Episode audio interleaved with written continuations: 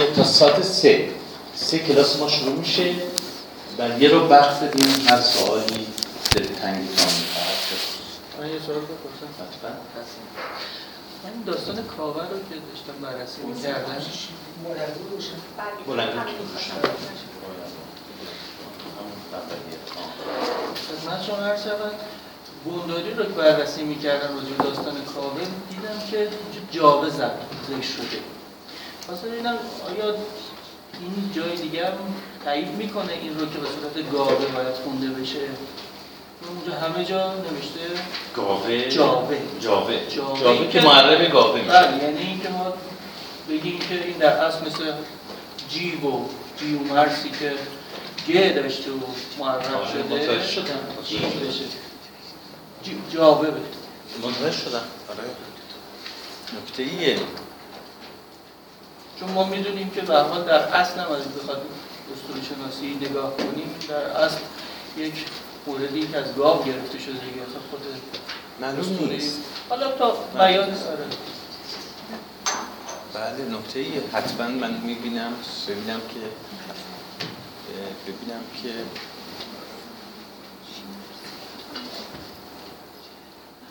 یعنی عجب کاوه رو جاوه آورده. بله. یعنی هم یعنی معرب گاوه میشه بله. به جای کاوه گاوه باشه یعنی هم نسخه چاپی هم یکی دو تا از خطی که من داشتم نگاه کردم همه جا همینجوری جواب هست. ببینیم می‌دونیم که در نسخه ها کاف با گاف متمایز نمیشه. درسته؟ ما باید فرض رو بر این بگیریم که این ما نمی‌تونه گاوه باشه. خب. به دلیلی که دفعه پیش توضیح دادم. گفتم که این کاوه از کویه توجه کنید اگر ریشه شناسی کاوه رو ما بخوایم به صلاح به دست بدیم از کویه پس بنابراین گاف نداره. خب. پس می‌تونیم اینجوری توجیه کنیم که بونداری وقتی که کاوه رو تو از متنش دیده خب با علم به این که کاف با گاف در نسخه ها متمایز نمیشه. اینو گاوه خونده. و بعد اومده معرب کرده شده جاوه. من این به نظرم می‌رسه. یعنی توجیه ریشه شناختی براش ندارم من. برای کاوه که به هر. به شکلی بشه گاوه. ما کاوه رو می‌دونیم. یعنی این تقریبا قطعیه. که بله بله از کویه. دیگه ما گفتیم که توضیح دادیم که همون درفش کاویانی از کویه نه از کاوه. کاوه خودش منتصب برعکس اتفاق افتاده. کاوه خودش منتصب کرده به این پرچم. می‌دونید چی می‌خوام بگم؟ این داستان ها بعدها به اتفاق میفته رخ داده. تصور من. همین من خاطر این سوال کردم که باید یک نسخه دیگه یک قرینه دیگه هم نداریم. این رو به اگر تایید بکنه اون وقت اون موقع بحث می‌کنیم. روش ولی اگر صرفا فقط در بونداری باشه ما این توجیهش اینه مگر اینکه به قول شما ما سر منابع دیگه یا عربی یا فارسی به به یک شکلی راهبر به این باشن که این گاف داشته یا معرب شده جاوه. خب سوال؟ استاد مطلب مطرح شد راجع به که دستور زبان عرب و یه ایرانی نوشته به نام سیدوی و من ظاهرا دیدم یه استاد گفتش که سیدیه است نه سیدوی آه من توضیح میدم. ببینید نگاه کنید درست گفتن اون استاد به شما درست گفتن. ببینید ما دو تا تلفظ داریم. این اویگ پسوند اویگ در پهلوی هم داریم. خب نام های زیادی داریم که با اویگ هست اویه که فارسی میشه اویه کاملا درسته. یعنی ما باید تلفظ کنیم سیبویه. خب؟ برزویه. حالا این تلفظ وقتی در بین عرب ها که میاد در زبان عربی میشه چی؟ سیبوی سی سیبوی پس اون که به شما گفته کاملا درسته. یعنی این در در مصرف پسند فارسیه خب اویگ پس در طبعا باید باشه سیبویه و گاهی اوقات مثلا این واژه می‌دونیم نام های زیادی داریم که به اویه ختم میشن دیگه. خیلی زیاد داره تو عربی هم داریم توی فارسی هم داریم. خب بعد همه جا اگر بخوایم به تلفظ فارسیش به فارسی تلفظ کنیم همینه. یعنی اصلا غلط نیست. یعنی بعضی فکر کنن که اگر اصطلاح به اون سی و وی نگن غلطه. نه درستش اصلا سیبویه سیبویه است. برزویه دیگه نامای دیگه کی یادش هست؟ نامای زیادی داریم شیرویه آفرین. شیرویه. ابن بابویه بله. ابن با الان می‌بینید بیشتر اون فرم عربیش داره شده. ابن بابوی میگن دیگه نه؟ ابن بابوی خب ولی اون این پسوند پسوند فارسیه. فارسیه و مسکویه. ببین خب مسکوی هم بله، عربیش میشه مسکوی خب؟ سوال؟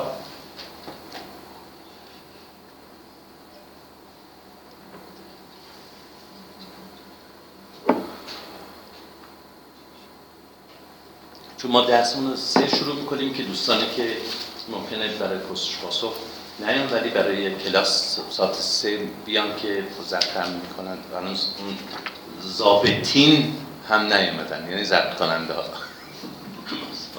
زابطین آده یا زابطین قضایی میفته آره زابطین نیومدن. چیز اون نمیشه هنوز نخوندن می‌تونم می‌تونم جانم بفرمایید. در شعرهای عرفاتون داریم مثلا حافظ سعدی مولانا اینا کاملا مشخصی که از قرآن چیز گرفتن. از قرآن وام گرفتن مقام شکی. ولی در مورد فردوسی ما این حکم رو از نمی‌تونیم بکنیم. یعنی فردوسی اینجوری از قرآن با قرآن که به قول حافظ که میگه که هرچه کردم همه از دولت قرآن بود. بله. در مورد فردوسی این حرف نمیشه زد. نه. ببینید من فکر کنم طی جلسات ده جلسه ده دهمین جلسه است دیگه نه؟ چقدر زود گذشته. طی ده جلسه من کنم چند بار روی مسئله بحث کردم که ما شاهنامه رو باید از این دید از این دید به دو بخش مجزا تحصیل کنیم. یه بخشی که ما با سروده خود فردوسی سر کار داریم عنوان شاعر توجه کنیم خصوصا در دیباچه که از مذهب خودش صحبت می‌کنه از به اندیشه خودش صحبت می‌کنه. یکی دیگه این که ما بدنی اصلی شاهنامه که بخش عظیم شاهنامه همونه خب؟ که این برگرفته از خداینامه دوره ساسانیه. یعنی منشأ شاهنامه غیر از دیباچه و بعضی از بخشا در پایان یه سری داستان ها که ما مطمئنیم که فردوسی داره خودش صحبت می‌کنه خب؟ از خودش داره سخن میگه از مذهبش و از کسانی که بهش ارادت دارن ارادت داره. خب اگر اون بقیه بخش ها که در, در واقع بشه تمام شاهنامه دیگه. یعنی یه بخش خیلی کوچیکی کنار بذاریم.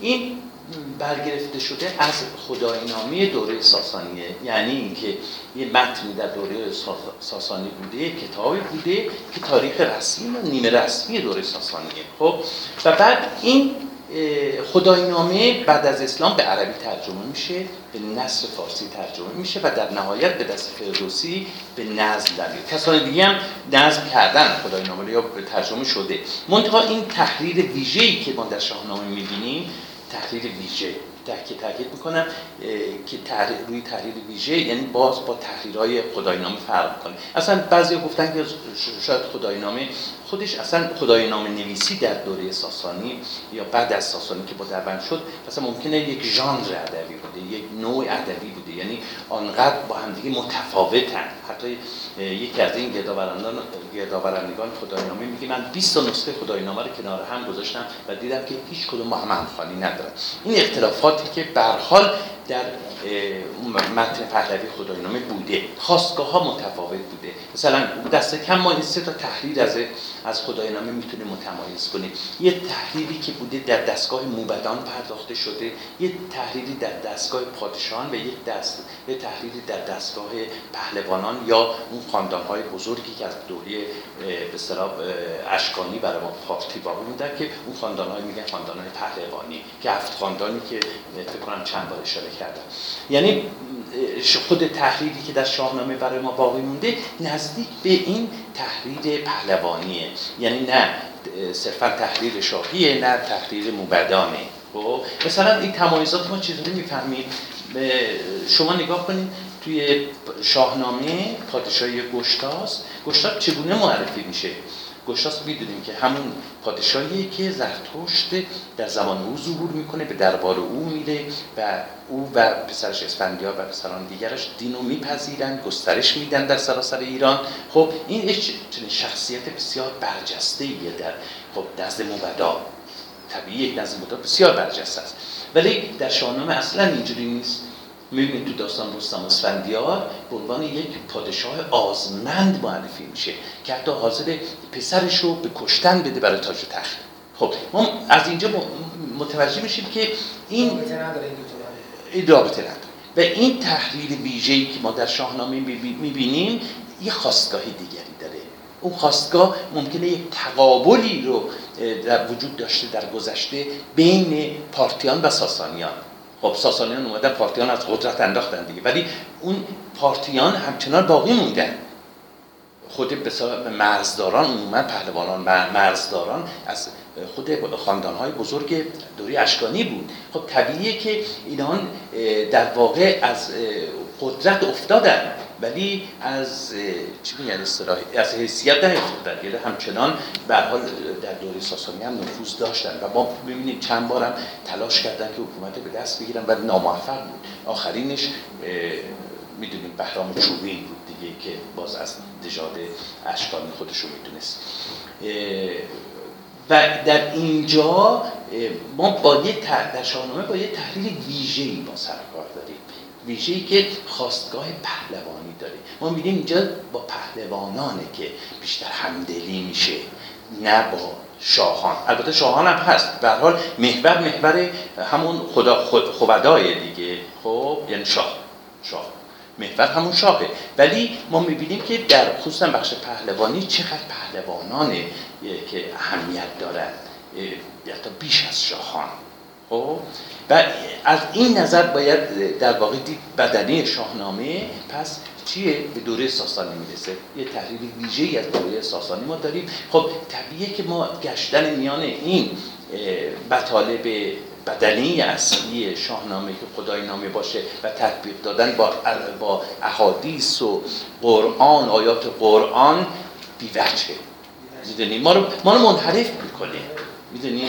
این دو تا جداست. حالا حالا اونایی که تصور می‌کنن که بله فردوسی میان به از اشعار شاهنامه میان بیت های متنبی رو استخراج می‌کنن و دیگران دیگران و بعد نتیجه می‌گیرن که اصلا فردوسی به زبان ادبیات عرب چنان مسلط بوده که الهام گرفته از فلان بیت نمی‌دونم ابو نواس و کی و کی من چنین اعتقادی ندارم.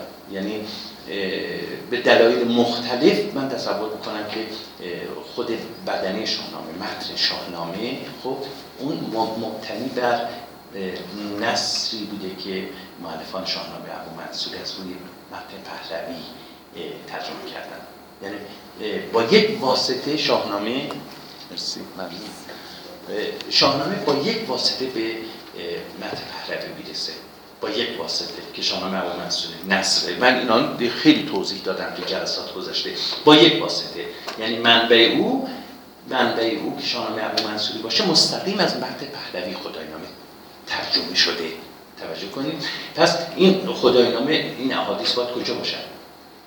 خب مگر که تصور کنیم شاعر در اینی که داشته به نظم به نظم کشیده از اون اندوخته های خودش که در مکاتب اسلامی پرورش پیدا کرده اون احادیث رو وارد روایت کرده باشه. من چنین انتقادی ندارم. به دلایل مختلف.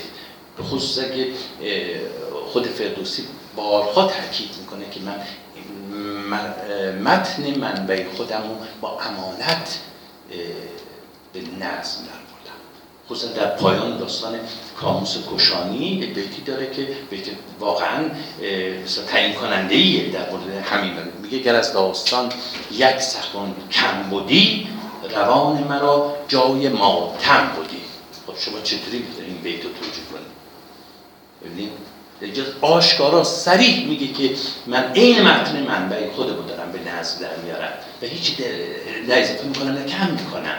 ببینید و با و محققان و پژوهشگران شاهنامه در موارد مقالات زیادی نوشتن دیدن که واقعا به سلام این متن شاهنامه با بسیاری از متون پهلوی همسخانی داره هم به سلام سازگاره. خب و بعد که بیرون کشیدن این احادیث و آیات از این متن پهلوی به نظر من گمراه کننده است. و به مثال یه بار زدم براتون. ما در پهلوی کتابی داریم به نام مینوی خرد. و ما می‌دونیم که در بسیاری از متون پهلوی خرد یک جایگاه بسیار مهمی داره. بسیار مهم. خصوصا خرد جزئی میگیم. یعنی همون که ما امروز میگیم عقل نیروی ممیز تشخیص دهنده نیکی و بدیه. خب، این توی کتاب مینوی خرد یا روح خرد یک به صلاح مباحثه بین دانا و این روح خرد. بعد اونجا این که دوستانی که علاقمنده ترجمه زندگی تفسیری حتما بکنن که بسیار جالبیه. خب همه در همه سرسر این کتاب ما می‌بینیم از خرد صحبت میشه. و بعد حالا در شاهنامه فراوان داریم. مثلا محور شاهنامه رو می‌تونیم بگیم که واقعا اتکای فردوسی روی خرده. همین تا همینجا هم خوندیم. دیدیم چند بار در واقع از خرد صحبت کرد از این بعد من باز رسیدم اونجا در واقع نشون میدم حالا در شاهنامه بیاییم احادیثی رو فرض کن از ائمه پیدا کنیم که در مورد مزایای خرد هست. بعد بگیم که اینجا این بیت فردوسی منبعث از این حدیث فرض کنیم امام جعفر صادق علیه السلام. این گمراه کننده است. ولی اون قسمت هایی که فردوسی خودش از مذهب خودش صحبت می‌کنه و اشاره می‌کنه ما در دیباچه من بهتون نشون دادم که چند بار به آیات اشاره می‌کنه به حادیث اشاره می‌کنه و اونجا به اونجا بحث دیگه خب فکر کنم بپردازیم به درس ساعت سه هم شده. خب تا بیت چند خونده بودیم؟ صفحه هفتاد یک. صفحه هفتاد یک بیت آها تا چیز خوندم یادم میاد. گفتم پری که میاد. خب گفتم بعد گفتم بحث مفصلیه که ما در این جلسه به صلاح باید خیلی من توضیح بدم راجع به این بیت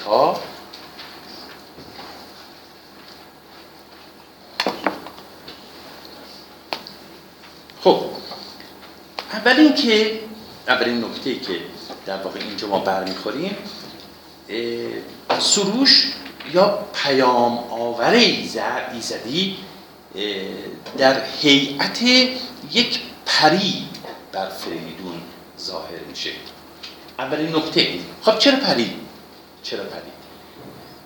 خب ما چند بار من فکر کنم جلسات گذشته خدمتتون گفتم که اساسا در دیانت زرتشتی پیریگان موجودات اهریمنی یعنی در اوستا که ما نگاه کنیم جا به جا می‌بینیم که میاد جادوان پیریگان کویان حالا اون کویان که داستان پیچیده ای داره که من اصلا واردش نمیشم. فقط همین از این پیریگان نیروهای اهریمنی پس چرا در اینجا در شاهنامه اون تمایز تحریرهای مختلف شاهنامه که من از در پیش از اینکه در واقع کلاس شروع بشه من توضیح دادم به اینجا هم مربوط میشه. خب؟ که نقشی که پری در دیانت زرتشتی داره یا در متون پهلوی داره همون نقشی نیست که در شاهنامه هست. ما می‌بینیم که در شاهنامه با یه وجه مثبتی داره به پری نگاه میشه. همچنان که در بین توده مردم. الان که شما نگاه کنید همین امروزه هم ما در واقع پری در نگاه ما در زبان ما پری اهریمنی نیست. یه در واقع زنه زیبای جذابه ولی خب اون مثلا افسونگری پری هم همین امروز هم برای ما باقی مونده. پس اینجا سروش یا پیامآور ایزدی در هیئت یک پری زیبارویی که اینجا توصیف میشه به سوی فریدون میاد و نکته مهم اینه که اینجا میاد افسونگری رو به فریدون می آموزد ببینیم فروهشته از مشک تا پای موی. به کردار هور بهشتیش روی. خب زیبا و موشم که تا پشت پاش اومده زن زیبا روی خب؟ سوی مهتر آمد به سان پری. نهانی به یا افسونگری. پس افسونگری یکی از در واقع ویژگی های پری از گذشته های دور تا امروز بوده. خب این چه افسونی رو در واقع به فریدون میآموزه؟ توجه کنید. چه افسونی رو به فریدون میآموزه؟ چرا در هیئت پری پری نه در هیئت جای دیگه هم داره در هیئت سروش سروش میاد در واقع به پهلوانان یا پادشاهان پیغامی رو میرسونه. در جاهای دیگه شاهنامه داریم ما. چرا پری؟ خب پس چرایی این رو ما باید در همون که تاکید کردم. ما با چرایی رو باید در تحریر ویژه از خدای نامه بدونیم که متمایز از اون تحریرهای دینی. که به شاهنامه رسیده پس نکته متوجه شدیم؟ خب این یه خواستگاه دیگری, دیگری هست که بیشتر به خواستگاه مردمی نزدیکه تا خواستگاه موبدی تا خواستگاه موبدان تا خواستگاه رسمی که ما می‌دونیم. خب طبیعیه که موبدان نمی‌تونسته در, در دستگاه موبدان این روایت پرداخته بشه و از پری به این نیکی یاد بشه و به عنوان پیغام پیغامگذار و در رساننده پیغام از ایزد باشه. خب پس این تمایز رو ما در شاهنامه می‌بینیم جای دیگه می‌بینیم من توضیح میدم. خب این کاری که در واقع پری می‌کنه ما در جاهای دیگه شاهنامه به شکلهای دیگری رو می‌بینیم. مثلا یه نمونه ای که در متون حماسی و در خود شاهنامه چند بار این به عنوان یک بنمایه و موتیو تکرار شده اینه که پهلوانی پهلوانی به شکار میره و به دنبال گوری روان میشه که گور رو بگیره و شکار کنه. و اون گور پهلوان رو به جای خاصی می‌بره. و اون گور باعث میشه که پهلوان راهنمایی بشه و با یک پری پری دیدار بکنه. این برمایه چندین بار تکرار شده. مثلا در ماجرای داستان بهرام چوبی که شورش می‌کنه دقیقا همین اتفاق میفته همین اتفاق میفته بهرام چوبی با یاران با یارانش برخی از یارانش در زمانی که شورش می‌کنه بر علیه هرمزد هرمزد چهارم به دنبال گوری روان میشن با یارانش و بعد از یک دشتی میگذرن وارد یک جنگل میشن و بعد یک کاخی رو می‌بینن. در شاهنامه می‌تونیم بخونیم یک کاخی رو می‌بینن. و بعد بهرام چوبین اسبش رو میسپره به یارانش و خودش وارد این کاخ میشه. و بعد یارانش میگن که وقتی که وارد کاخ شد و بهرام چوبین برگشت یه بهرامی رفت و بهرام دیگری برگشت. و اونجا مصمم میشه که شورش کنه برای پادشاه و اونجا با یک زن زیبا در اون کاخ دیدار می‌کنه. خب این زن زیبا کی بوده؟ خوب دقت کنید.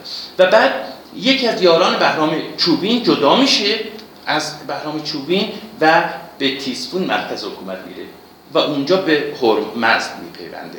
و بعد اونجا یه جلسه رو تشکیل میدن و بعد همه ماجرا رو اون یا یکی از یاران بهرام چوبین برای پادشاه و درباریان تعریف می‌کنه. میگه اینجوری شد ما رفتیم وارد کاخ شدیم چیز کاخی رو دیدیم برام چوبین وارد کاخ شد و بعد اومد دیگه مصمم شد که برای پادشاه شروعش کنه.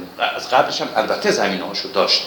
که دلایلش مختلف دلایلش به بسیار مهمه شما دوست داشتیم به خود شاهنامه نگاه کنید. و بعد اونجا تو شاهنامه هست که هرمز موبدان رو فرا می‌خونه. موبدان رو فرا می‌خونه و بگه داستان چیه؟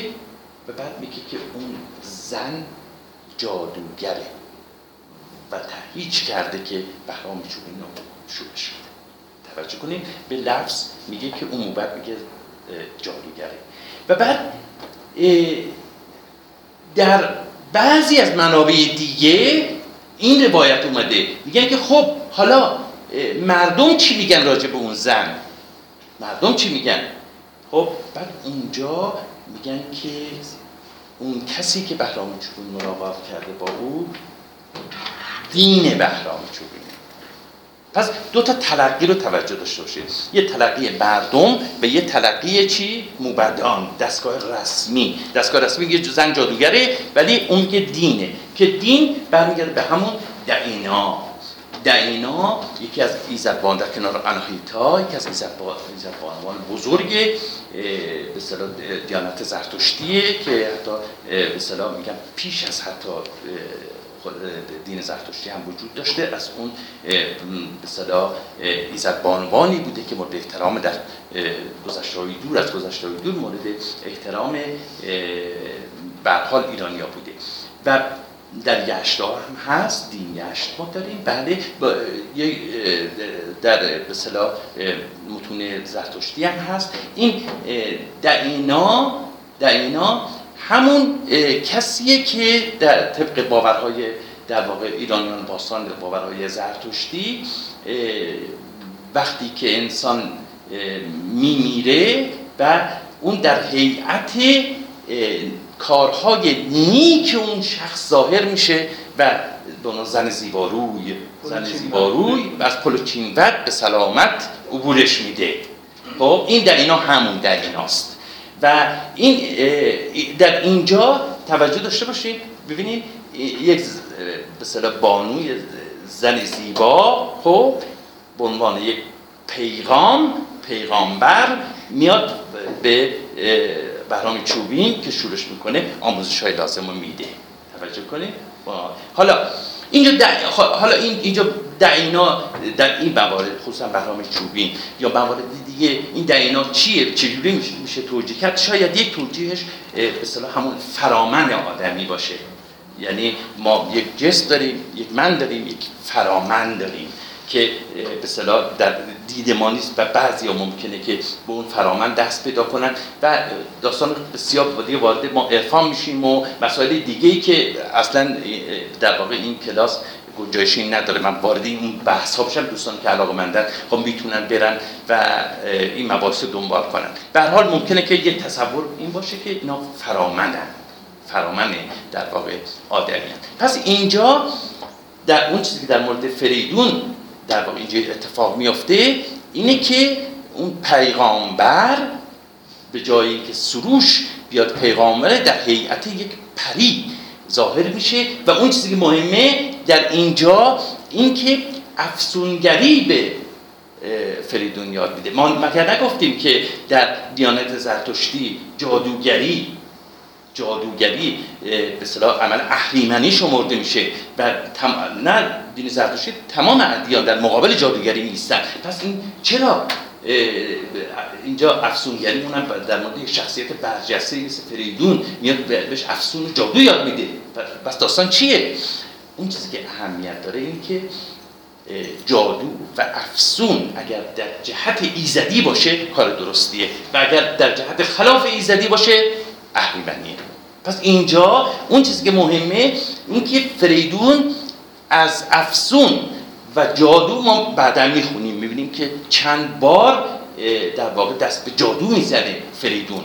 در جهت در واقع مبارزه با ظلم مبارزه با زحاک استفاده می‌کنه. نه در جهت منافع شخصی. توجه کنید این تمایز و تمایز و خب ما می‌بینیم بعدا هم از این افسون استفاده می‌کنه.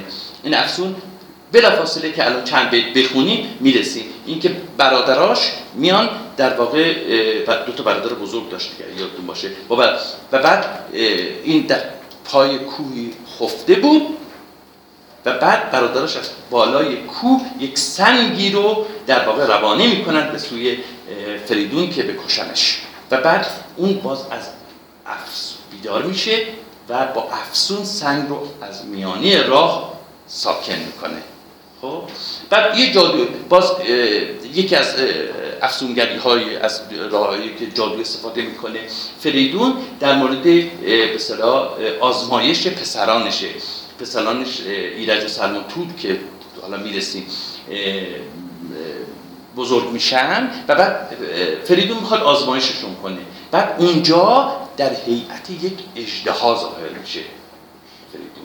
و بعد ببینی که عکس عملی در سر راه پسرانش قرار می‌گیره و هر کدوم از پسران فریدون در مقابل این اژدها یک عکس عمل نشون میده تو سم و ایرج و می‌رسید به اون داستان. پس اونجا هم باز از جادو استفاده کرده خب. جادو استفاده.